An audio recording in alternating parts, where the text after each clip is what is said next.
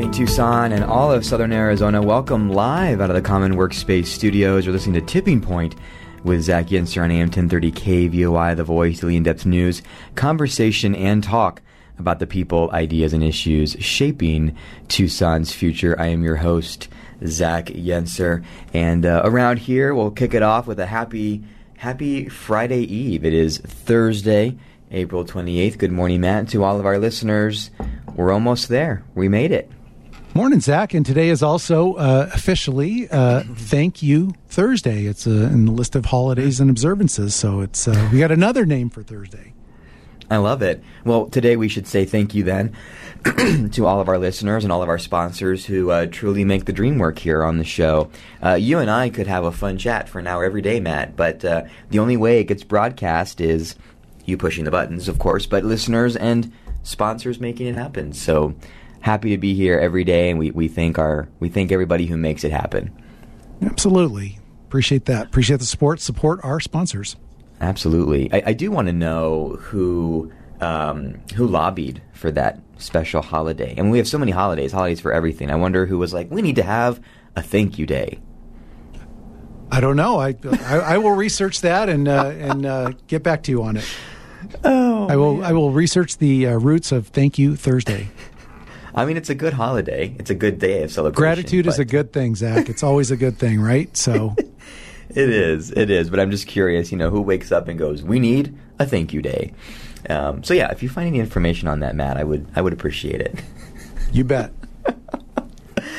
Oh man! Today on this Thursday show, uh, the first half will be with me. Give me a call five two zero seven nine zero at 2040 is the live line number to join the conversation. At the bottom of the hour, Devin Underwood will join us, the uh, founder uh, and uh, leader of the Talent Store, principal of the Talent Store. We'll talk about uh, this crazy labor market we continue to be in, and, and in it, we try to provide insight and advice on the program on a, on a fairly regular basis to uh, so many of the business owners and organizational leaders in, in our community who do listen to the show. Uh, we want to tap into Devin's brain and figure out how do you attract, retain, keep, support uh, the the talented people that you uh, have in your organization. We have in Tucson. How do we keep them here and keep them in your organization? So that's where we will. Uh, that's where we will go for the rest of the hour. Uh, but to, to kick us off today uh, a, a, segment or two from me. And again, give me a call, 520-790-2040. Uh, I want to talk about uh, a uh, the progressive city of Portland uh, and an interesting piece that a friend uh, sent me yesterday around transportation. And I see some potential connections today and in the future to Tucson that I wanted to riff on because I think it's important. And so that's where I want to go here for a minute. A friend of mine sent me this interesting piece that came out a week ago in the New York Times uh, titled, Can Portland Be a Climate Leader Without Reducing Driving? Now, there's many layers in this that I could talk about. I'm only going to talk about one of them, but it's in the New York Times if you want to read the entire piece. It's a long form piece. Can Portland be a climate leader without reducing driving. So, so here, here are a couple of things that stood out to me.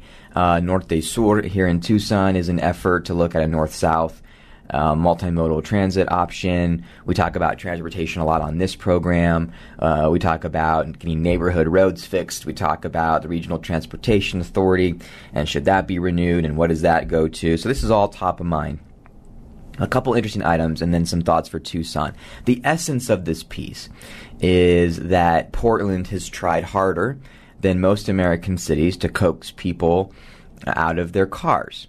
Uh, its residents in 2019 drove the third fewest miles per day in this country, which is an interesting statistic. But despite efforts, reports the New York Times, the number of cars and trucks uh, on its roads has kept rising, and the suburbs have grown in Portland. There's a lot to this piece, but a part that stood out to me is that in some parts of Portland, particularly near downtown, uh, you can go car free. Right, and, and, this is my personal story connection. I talk about this too. I, uh, I am kind of that uh, cartoonish anomaly where I get to use public transportation. More on that in a minute. But I also own a minivan. Right? And so much of this conversation, quick rabbit trail, becomes this uh, cartooning, cartoon, caricaturing, whatever the word is, um, where if you like public transit, you hate cars. And if you like cars, uh, then just people who eat a lot of granola use the streetcar. And that's just not how the real world works, not how my real world works. I have three kids, five and under. I need a minivan. You got to have a car in so many ways in Tucson, but I'm also lucky where I had two or three meetings yesterday, and between my office and and all of that, I got to use the streetcar two or three times back and forth. Um, I live in this cool reality that wasn't totally on purpose, but how it worked out, where my where my kids' school and my home and my place of worship and my office is within a one and a half square mile area. So it works for me. I take both. I use both, uh, but I have the opportunity available to me, and it works for me where I am in my point, uh, you know, point in life at this point in time. Uh, and so, like like Tucson and Portland, particularly near downtown, you can go car free. Obviously, to a much greater extent than you can in Tucson. In Tucson, we're we're kind of taking our baby steps on this experiment. Uh, the, the the piece goes on, but four miles east, automobiles are uh, prominent in diverse and low income neighborhoods. There's no bike lanes. Walkability is low. Most of Portland is not dense enough to support transit available in the city center. Housing prices in Portland's most walkable neighborhoods have skyrocketed, pushing out lower income residents out to more suburban areas where it's difficult to get around without a car. So again, we're we're in this we're in this uh, Portlandia existence where as a city there's many things that they have done uh, uh, you know uh, uh, correctly to to try their hardest to get people out of cars created the first bridge just for pedestrians and cyclists in the country. Residents drove third fewest miles per day in 2019 and still they are not seeing full on success in shifting from car to multimodal transportation. And if you are wealthy enough and you can live in downtown, and the wealthy part doesn't um, work for me in Tucson. I, I don't have personal wealth. It's not how I got downtown. I couldn't buy the home I bought downtown now if I tried. I just want to clarify that. Uh, but in ma- many respects, it's often the wealthy, the upperly mobile, uh, and, and, often uh, uh politically progressive individuals who can afford to and want to live in downtown areas. And Portland is still no different. So why am I saying all this? What is the what is the Tucson connection? Portland has this thing called an urban growth boundary. Uh, they have wanted to limit urban growth out, so they set a boundary. But the constraints of building and building more density in the center is high. starting to sound familiar. In 2016, it was reported that in the last 15 years, so since 2000, the metro urban growth boundary in Portland expanded, actually grew out, to add more than 32,000 acres of land. Since 2000, those areas that expanded have only seen 8,500 new housing units, about 7% of new dwellings built since 2000. And you know what? We see similar numbers in Tucson. I didn't get a chance to go pull those numbers, uh, but the amount uh, of housing that has been built since 2000 in the city of Tucson is about the same percentage uh, of our total stock in the city. We have just not been building homes. Since 2000, what we've built is extremely low in comparison to other periods of Tucson's existence. In Tucson, we don't have an urban growth boundary on a map, but we do in terms of our policymaking. Environmental interests push back on growth out Neighborhood interests often push back on growth up. Environmental interests push back on growth out. Neighborhood interests push back on growth up. And I know we're about to time on this but I want to go a little bit longer because it doesn't make sense to stop now. Here, here, here's here's the thoughts that this triggered, that this triggered for me. In, in Tucson, as in many other places, uh, we are discussing this idea called equitable transportation? How do we provide different modes of transportation for a diversity of people across our city? And in Tucson, like many cities across the country, we are saying, hey, how do we provide options other than cars to move people around? And I think it is time that most American cities, but let's just focus on Tucson. I think this Portland story um, shows that maybe equity is the wrong word for what we're trying to talk about. Because I think we're, we're really trying to, or what we should be talking about is opportunity. You can have all the streetcars in the world. You can have all the bus rapid transit uh, in the world. You, you, can have all the bus systems and pullouts in the world. If you don't have a, a, a, a, transportation ecosystem where there is a density of housing and a density of business and, and jobs near that, if you're if you're if you're not committed to the built environment, you're not going to get people using public transportation, and you're going to get a Portland situation where if you are rich enough and upwardly mobile enough, you can live downtown, but four miles away in Portland, you're driving a car because you've been pushed out because housing prices are too high because there's not enough supply. You're not creating enough jobs, there's not economic opportunity, and all you can use is a car. I'm mixing a couple of different conversations here. You can probably tell, but I think the the conversation here is opportunity. It, it, Tucson can talk about multimodal transportation. But until it breaks through the inevitable political backlash against density and job growth and opportunity, if we don't create a city where it even makes sense in the first place to consider non car transportation, not only are we not going to have non car transportation, but it's not going to be equitable. And we keep using the word equitable, and I get why.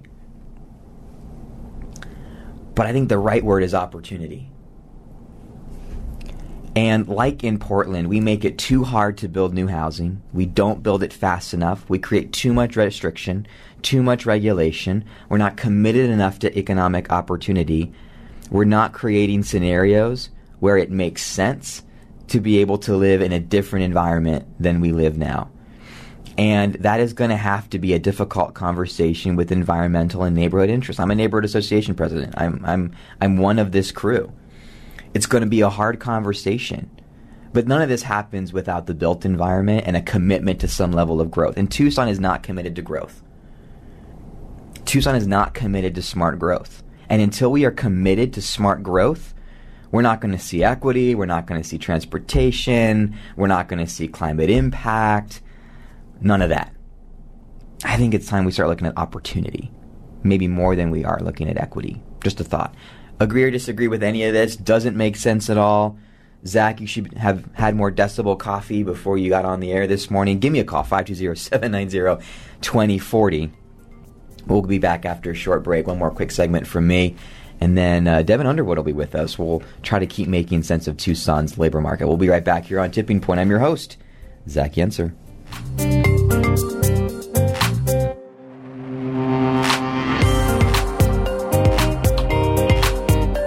The next generation of talk. Tipping Point with Zach Yenser, 1030, The Voice. With preseason and the season opener in the books, FC Tucson is looking forward to a great season, and John Pearlman and his squad aren't slowing down. Join your FC Tucson Soccer Club Saturday, April 30th, May 7th, and May 20th for Let's Go 520 night, celebrating this great city. Get your season or game tickets at fctucson.com and let's pack Kino Stadium this season. That's fctucson.com. Why I love where I live. It's a brand and movement that began here in Tucson to spark gratitude and celebrate the good things about where we live. Located in the open air Mercado San Agustin Annex just west of downtown, it's a great place to shop or spend time with friends as you enjoy food, drink, and other shopping options close by. Find gifts, toys, books, and clothes that will help you celebrate where you live. Visit them at the Annex off the I 10 at Cushing and Avenida del Convento. Tucson, your Tucson Museum of Art is pleased to present the Patrick Martinez Look What You Created exhibition and his first solo museum exhibition in the American Southwest. Los Angeles based artist Patrick Martinez explores sites of personal, civic, and cultural loss sustained over recent years in America. Opening just this month through April 24th, you can go see it in the Kasser Family Wing of Latin American Art. TucsonMuseumofArt.org to get your tickets now.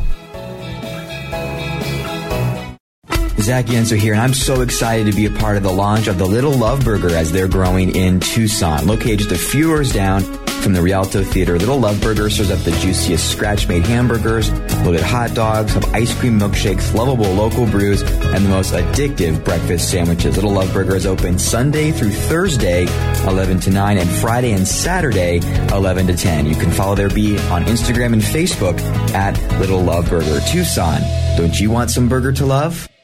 Tucson homeowners, do you have equity in your home and would like to sell but are afraid that you won't be able to find a new place in this market? Well, you're not alone. That's why CNC Partners has put together an innovative way to make your next home dream come true. They work with local investors who can purchase your home for cash, pay above market value, waive the appraisal, and provide you with the option to lease your home back to you for 12 months until you can find a new home in the Tucson market. If you'd like to see what that cash offer might look like with no obligation, go to Tucson Cash offer.com.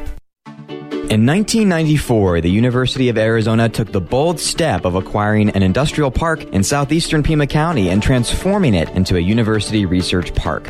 With over 25 years of success, Tech Parks Arizona continues to advance innovation. Whether it's the nearly 60 startups at the University of Arizona Center for Innovation or the new Tech Park at the Bridges currently under construction, they are integral in shaping the future of Southern Arizona. Tech Parks Arizona, moving innovation at the speed of business. Zach Yenser here, host of Tipping Point, and I want to tell you that Decibel Coffee Works is the coffee we drink at home and while we're out and about. Run by a great local team of people who care about the Tucson community, you'll find a variety of great coffee, drinks, beans, pastries, and more. There's also a rumor ice cream is on its way in 2022. To see their full menu and varieties of roasted beans from around the world, visit decibelcoffeeworks.com and visit them at 267 South Avenida del Convento. Mention you heard about them on Tipping Point with Zach Yenser for 10% off your next order on anything you buy. When you manage your money with a credit union, you're taking true ownership of your finances and how your money impacts the community. Stop letting banking just happen to you. Bring your money home to Vantage West, federally insured by NCUA. Hi, this is Tom Sullivan. Join me weeknights from 7 to 10 for the Tom Sullivan Show on 1030 KVOI, The Voice.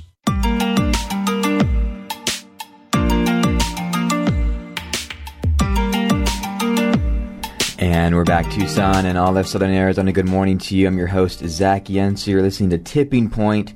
And Matt, thank goodness the Decibel uh, uh, Coffee Works is in Tucson. I've needed coffee this morning, and uh, they're run by a great local team of people. The coffee has finally kicked in, by the way, uh, and uh, lucky for you. Uh, you'll find a variety of great coffee, drinks, beans, pastries, and more. Uh, there's also rumor ice cream is on its way in 2022. You can go to their website, Decibel, D E C I B E L, coffeeworks.com. Uh, you can visit their location at 267 South Avenida del Convento off the I 10 and uh, uh, Cushing there. I mentioned you heard about them on Tipping Point with Zach Yenser for 10% off your next order on anything you buy. And uh, the Yenser rate is growing. That's now uh, two. Right. Yes. It's it's the new Rodgers rate, Matt. That's right. Step, step told you it was aside, Aaron thing. Rodgers. Did I tell you? Step you? Aside. You did. It's become. You were the inspiration, Matt. I was like, huh, you know, maybe the maybe the maybe the local Rodgers rate should uh, should expand. My goodness. Well, I'm glad it expanded Uh, to coffee. Coffee is one of the joys of life, so uh, that's a great place for the Yenser rate to expand to. I, gotta, I gotta tell you, this, this, this show would be very different if Zach Yenser was not drinking coffee during it. I can tell you that. oh man, uh, Devin Underwood is up next at the bottom of the hour news break. After the bottom of the hour news break, uh, we'll talk about Tucson's labor market. We started today talking about a piece a friend sent me from the New York Times. Can Portland be a climate leader without reducing driving? It was a long segment. I won't get into it and repeat it. You can listen back to the podcast. But uh, I think I have found uh, as close as there is to a silver bullet to tackling almost everything we speak about on this show and other shows and other mediums in this in this city. Uh, a silver bullet for uh, for tackling transportation, for tackling city budgets, for tackling uh, uh, poverty, for tackling better roads, for tackling better parks, uh, for tackling keeping people here and attracting them in. I, I think I have found and it stems from the conversation we had in the last segment, as close to a silver bullet as there is. And I think it, in, in so many ways, is as simple as this build more housing, create more jobs. Right? And, and this comes from this piece about how, you know, Portland, if you are wealthy enough, upwardly mobile enough, uh, and you look and you act a certain way, and you can be in Portland, you can take public transportation and bikes work four miles to the east, uh, you can't. And so, how did one of the most uh, uh, uh other than car system friendly city get to a point uh, where uh, the number of cars and trucks on its roads has kept rising, the suburbs have grown? I made the point um, that unless you are committed enough to an environment where it makes sense, uh, where you are committed to the built environment of more housing that is dense enough with jobs and retail and business and commerce around it, you're not going to have any kind of equitable anything. I think opportunity is the better word. And in Tucson, we just aren't committed, simply, we aren't committed to more housing. We're not committed to more jobs. We just aren't. Even if we say we are, the policy we make, the, the tone that we set, uh, does not allow for more housing and more jobs. Remember how budgets grow in cities? It's our it's our it's the economy stupid, keep it super simple, stupid, whatever on the show. Uh, city budgets grow when more people buy more goods and services from more people. That means having more people in your boundary with enough of a of, of an income to pay the bills and go buy a coffee, go buy goods, go buy services. More money goes to roads, less people are in poverty, multimodal transportation becomes an option. I mean, we could go down the list. I've got one minute left uh, left on the show. That's that's the silver bullet. I don't like silver bullets because nothing is simple. I think in so many ways it's this simple. Policy should be asking every policy on every day, as county, city, town, whatever it is in Southern Arizona, should be asking, does this allow me to either a build more housing or create more jobs? That's it. If you can get those things right, the rest follows. We're 250,000 workforce units short in this state. You want to solve the housing crisis? Build more housing, create more jobs that have more income so you can afford the cost of living. More houses brings down the cost of living. Better jobs increases the amount of money you have to spend and grow and thrive. Costs come down, wages naturally go up. Build more housing, create more jobs in so many ways. It's that simple. And I want to say this lovingly, and this is not just one municipality, my friends. I think in most of our cities and towns and municipalities, we either have a commitment to one or the other, but not both, or to neither at all. And it's gonna it's gonna slowly sap whatever energy that we still have in this community. I'm passionate about it. You can hear it in my voice. Build more housing, create more jobs. That's the policy framework. We'll be right back after bottom of the hour news break. Devin Underwood's on the other side. Don't go anywhere.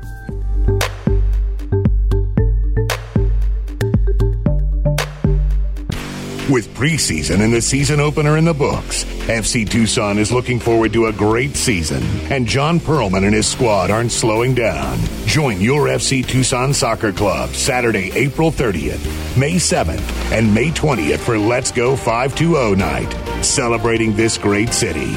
Get your season or game tickets at fctucson.com and let's pack Kino Stadium this season. That's fctucson.com.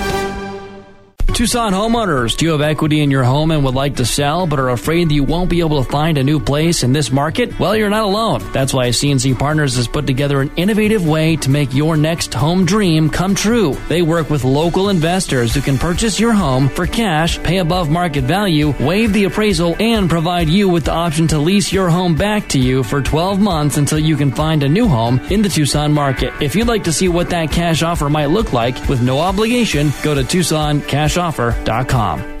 Zach Yenser here, host of Tipping Point, and I want to tell you that Decibel Coffee Works is the coffee we drink at home and while we're out and about. Run by a great local team of people who care about the Tucson community. You'll find a variety of great coffee, drinks, beans, pastries, and more. There's also a rumor ice cream is on its way in 2022. To see their full menu and varieties of roasted beans from around the world, visit decibelcoffeeworks.com and visit them at 267 South Avenida del Convento. Mention you heard about them on Tipping Point with Zach Yenser for 10% off your next order on anything you buy.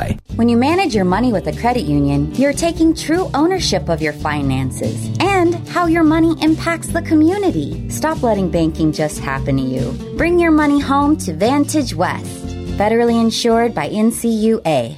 Helping you make better money decisions is what the Ramsey Show is all about. Today at 1 p.m. on 1030 The Voice.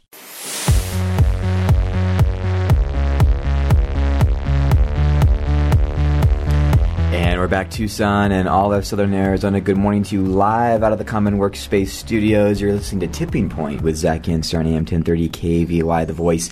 Daily in-depth news, conversation, and talk about the people, ideas, and issues shaping Tucson's future. I am your host, Zach Yenser. Fun first half. I thought it was fun. First half of the show.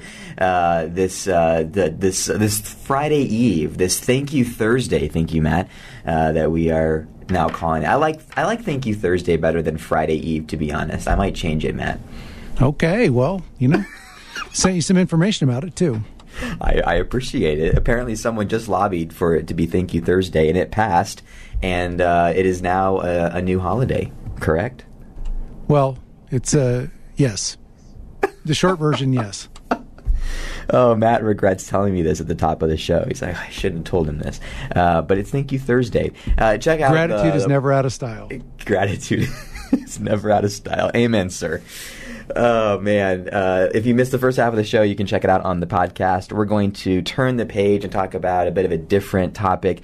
Devin Underwood is with us, the principal and founder of the Talent Store. Among other things, we're going to talk about the top company culture trends for 2022 and so much more in the time that we have left today. Devin, as always, Thanks for uh, being our guide in navigating uh, Tucson's labor market and what our companies and organizations listening need to do to retain, attract great talent, and uh, and navigate some some crazy times. So thank you. It's good to be with you. Hi, Zach. Good morning. Good to be with you. Absolutely. Uh, so maybe we start here, unless you have uh, a different or, or better plan. You know, in my head, I often think of organizational or business uh, leaders. What is it from the Notebook, uh, where they where uh, the male character is asking, "What do you want? What do you want?" It's now a, I think it's now a GIF or whatever, uh, a meme. But I think companies and organizations, as new generations come into the workplace, probably feel that way. Of uh, it just the the needs and desires of a workplace just seem to change, and it can I think be stressful and overwhelming to keep up with it. I'd love to hear in your business, uh, Devin, what are the top culture trends for 2022? What do employees today, especially post COVID, want from their companies? Yeah, so I, you know, I, I try to stay on top of this, and I'm reading the latest data and, and looking up all of the different things. I happened to pull these culture trends for a presentation I did um, for a startup company that has relocated to the Americas and is scaling. They just got another um, successful round of funding, and so they wanted to early think about their culture and think about what they were building and how they stay connected as they start to scale because it gets harder and harder as you grow, and particularly as you grow with dispersed teams. And so we were talking about, you know, connectivity and um, feedback, the importance of feedback, and how do you implement that in each step of your, your day and your life. Um, and then we looked at some culture trends. And, you know, I think the first one is, and everybody's been talking about it, but flexibility rules. So, meaning it's flexibility is almost the biggest factor of what people are looking hmm. for right now.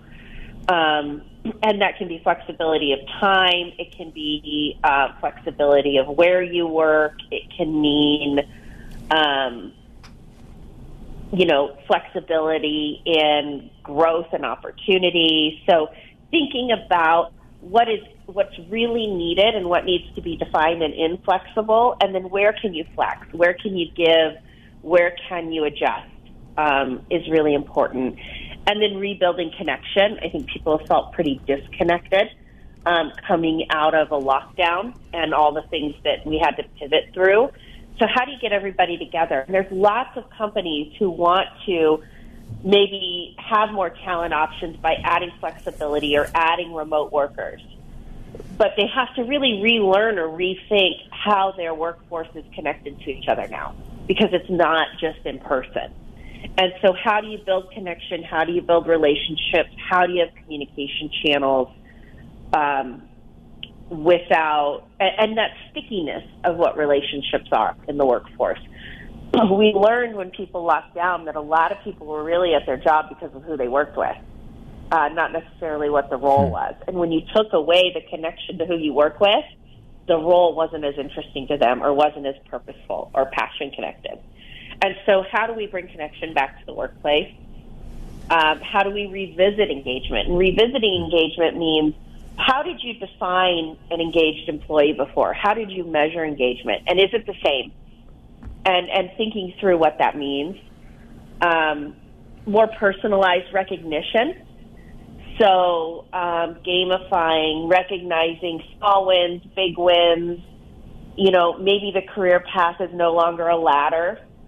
Uh, what does that look like for each individual or for each individual role? And then the importance of technology in in um, culture. How are you implementing technology, using tools, using resources to strengthen, build, or develop your, the culture you want at your company? And so those are all kind of the five big bullets of the culture trends of 2022. Yeah, no, I think that I think that makes sense. There was there's two questions that I had Devin stemming from this. I think the first one is quicker and the second maybe a little bit more in depth. The first one is I have also started to read and I'd be curious if you're seeing this too um, that you know certainly for millennials even pre-COVID um, there was a desire to see more flexibility um, in, in the workplace, and things like company benefits, certainly for millennials, were uh, not as important. And I'm hearing po- post COVID that uh, millennials, but probably even more Generation Z, uh, the younger generation coming in, are actually more focused on you know, less pay raises uh, uh, and maybe even less flexibility and more on health benefits, uh, retirement benefits, kind of an interesting shift there. Uh, fact or fiction, Devin? Are you seeing that in your business, or is there still this focus mostly on, as you said, flexibility rules? Yeah, you know, I, I think that the data on Gen Z definitely tells us or told us that they were likely going to be less, they're going to be more risk averse. Hmm. Um, they're going to be more interested in long careers in the same job with companies that are recognizable and large. Wow.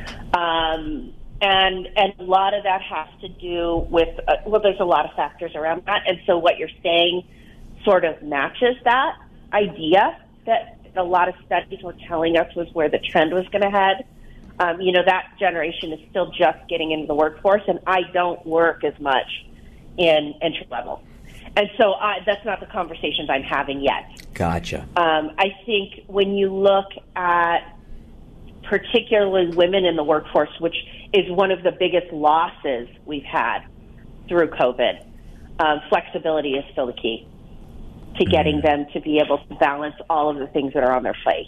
And we've lost a lot of mid-career and leadership females um, and continue to lose them as, in the data. And so when you look at that, it's still very much at mid-career and leadership. Flexibility is a huge piece of that puzzle still. Um. I, it remains to be seen what happens with Gen Z, and and as their lives shift because of where they are in their life right, now, that may change too. Right. You know, as they add families, as they get into different pieces of their career, we might see a shift to a flexibility need as well. Fair enough. And I think that's a great lead into, uh, and I was hoping we'd have time in this segment, and we do, so that's great. Is I think the conundrum uh, between the first two culture trends, that being flexibility, which you define as collaborating, uh, collaborate in defining where and when employees work, and rebuilding connection.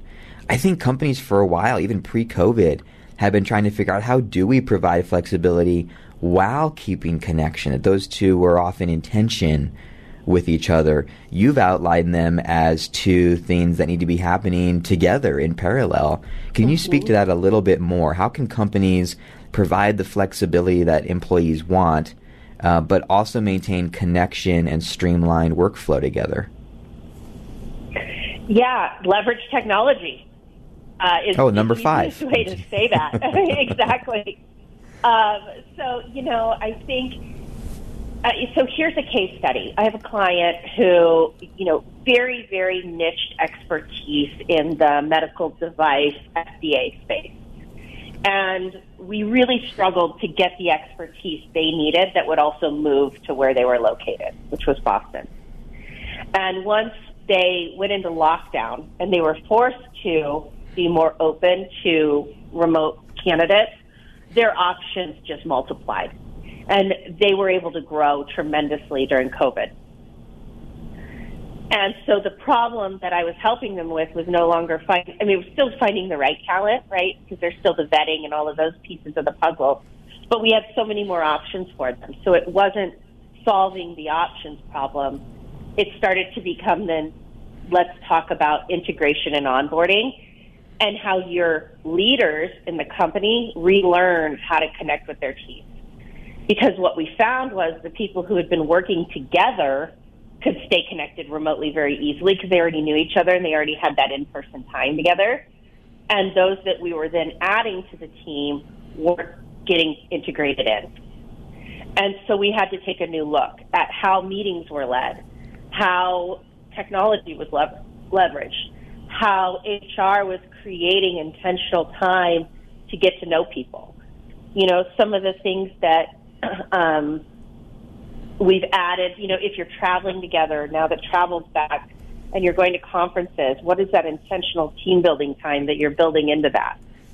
Um, and then, you know, I always say like onboarding bingo, but how are you structuring their their own ownership of their onboarding? How are you having them make sure they intentionally have virtual coffee with the people they need to be building these relationships with, whether that's their peers, who they need to report up to, or what departments they need to be strategically aligned with or need to collaborate with? How do you get them to get to know each other? And so that's all through leveraging technology and creating intentional practices around that onboarding and integration. So so interesting. I mean, these conversations, and we'll go to break on this because there's lots more, more to talk about. But you know, Devin, these conversations remind me of always uh, Marissa Mayer, uh, the former uh, Yahoo CEO. Uh, and she famously instituted a sweeping go ahead and work from home policy. Um, and then in 2013, she banned it. in the sense right. of it just this was 2013 i mean technology was very different then. Um, but you know again companies have tried some of these things and it just felt like covid forced everyone to really execute and think about the things that were either optional or had failed uh, before. Now we had to figure it out, and I think it's just changing so many things up. Obviously, this is not going to apply to uh, like a retail or food business per se, um, but uh, other than that, I think these things are in every company at this point. Mm-hmm. Yeah, and you know, in retail and food, even you know, this is collaborating on on when and how work happens, right? So it's not hard and fast. If you hire someone who's in a different state, obviously that's a remote person. But if you're hiring locally, um, maybe there is some time where you decide this is in office time where we co-work and collaborate. And then other than that, you choose when and when you work and how and where. Um, you know, you can set up hybrid things, but even in retail and restaurant, you know, for years pre-COVID, and I think it needs to continue, there's questions about on call. Hmm. There's questions about giving people a schedule in a timely manner. And even though that's scheduled time where they have to be in person, you're allowing them to structure their life and babysitting and all of the different things that have to happen for them to get to work. Um, you're allowing them that time and grace to collaborate with you on how they make that happen versus just calling them in 30 minutes before their shift. And, and there's been a lot of discussion around is that even fair? And so, even in in person required places, how do you think through that collaboration piece of how you guys work together so the person's ready to work when, when you need them? Yeah. Yeah, you know, And, you're and I- giving I- them time to sort their life. Right. hmm No, and I promise I will go to break on this so we don't cut you short on the second, Devin. But I think, you know, as I listen to you, um, you, you know, and, and I would I would just be open with you on this too, as I think a lot of our business owners and leaders would be. Um, I, um, you know, over my years in the workforce, I've managed different sizes of staff. Certainly, with a larger staff, should I have one, I would be one of those guys that would say, look.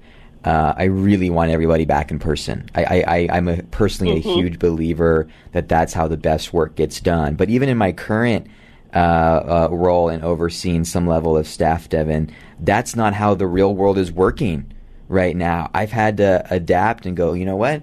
Th- we're going to have to figure out flexibility and do this through technology. Um, and I'm lucky that I guess I'm a little bit more of a native than maybe someone who is, you know, maybe twice my age, for example.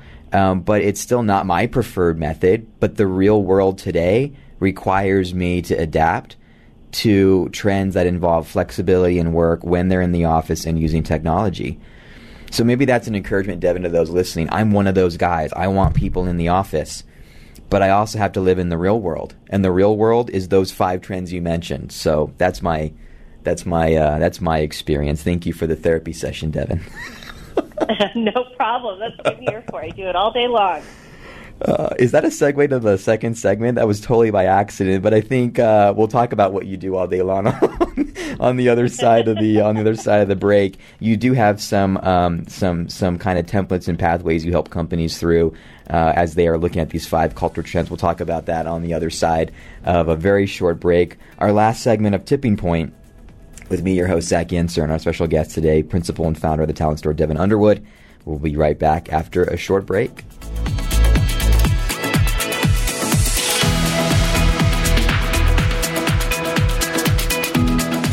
Show? Check out the podcast at kvoi.com. In 1994, the University of Arizona took the bold step of acquiring an industrial park in southeastern Pima County and transforming it into a university research park. With over 25 years of success, Tech Parks Arizona continues to advance innovation. Whether it's the nearly 60 startups at the University of Arizona Center for Innovation or the new Tech Park at the Bridges currently under construction, they are integral in shaping the future of Southern Arizona. Tech Parks Arizona, moving innovation at the speed of business. Tucson, your Tucson Museum of Art is pleased to present the Patrick Martinez Look What You Created exhibition. In his first solo museum exhibition in the American Southwest, Los Angeles based artist Patrick Martinez explores sites of personal, civic, and cultural loss sustained over recent years in America. Opening just this month through April 24th, you can go see it in the Kasser Family Wing of Latin American Art. TucsonMuseumofArt.org to get your tickets now. We have exciting news to share here at Impact of Southern Arizona. We have expanded our food bank into a grocery shopping style experience where over 500 families a month come in for food, clothing, and support. Now, Impact needs you. Can you or your business put on a food drive for food and hygiene items that others would normally go without? Learn more and contact us at www.impactsoaz.org. The economy is moving forward, and Arizona businesses are looking at new opportunities and challenges as we emerge from COVID 19. Leading companies are planning how to respond to new business and rebuild their teams and are looking for critical talent now. The right talent in key positions will make all the difference, and having a trusted and dedicated talent acquisition partner will give you an edge. Devin and her team at Talent Store will connect you with top talent while positively impacting time to hire, retention, and your employer brand. Learn more by visiting yourtalentstore.com and scheduling time with Devin and her team. Zach Yenser here, and I'm so excited to be a part of the launch of the Little Love Burger as they're growing in Tucson. Located just a few doors down From the Rialto Theater, Little Love Burger serves up the juiciest scratch-made hamburgers, loaded hot dogs, have ice cream milkshakes, lovable local brews, and the most addictive breakfast sandwiches. Little Love Burger is open Sunday through Thursday, 11 to 9, and Friday and Saturday, 11 to 10. You can follow their beat on Instagram and Facebook at Little Love Burger. Tucson, don't you want some burger to love? With preseason and the season opener in the books, FC Tucson is looking forward to a great season, and Jon Pearlman and his squad aren't slowing down. Join your FC Tucson Soccer Club Saturday, April 30th, May 7th, and May 20th for Let's Go 520 night, celebrating this great city. Get your season or game tickets at fctucson.com and let's pack Kino Stadium this season. That's fctucson.com. Why I love where I live. It's a brand and movement that began here in Tucson to spark gratitude and celebrate the good things about where we live. Located in the open air Mercado San Agustin Annex just west of downtown, it's a great place to shop or spend time with friends as you enjoy food, drink, and other shopping options close by. Find gifts, toys, books, and clothes that will help you celebrate where you live. Visit them at the Annex off the I 10 at Cushing and Avenida del Convento. This is Bill Buckmaster. We meet Tucson's new transportation director at noon on 1030 Tucson's Voice for Trusted News Talk.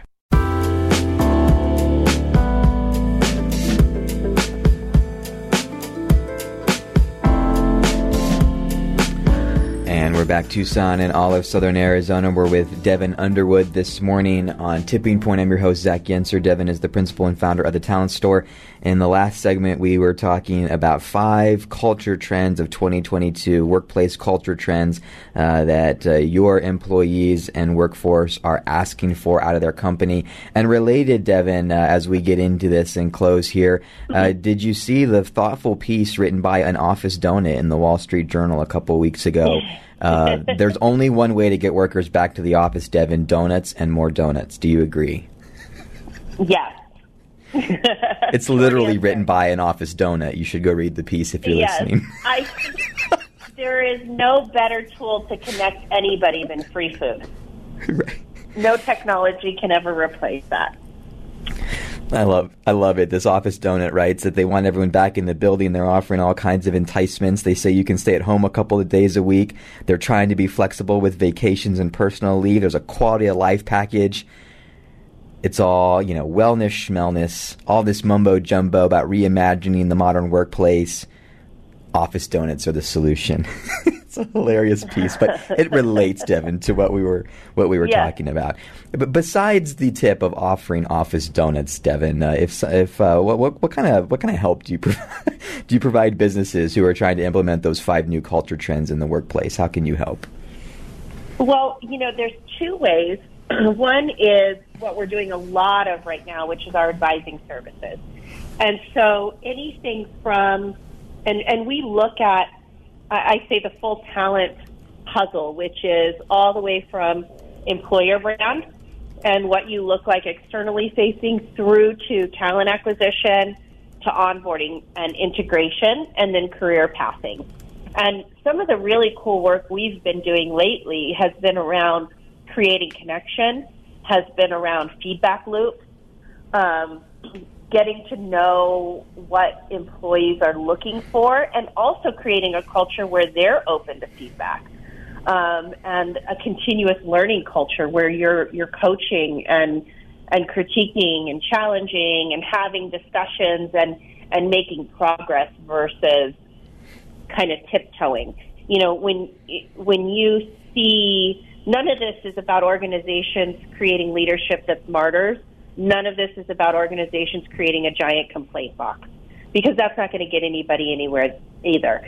A lot of it is all about trust, um, intention, alignment of values, and creating a culture that is open to continuous learning and coaching in all areas so that you're creating a really progressive, growing culture.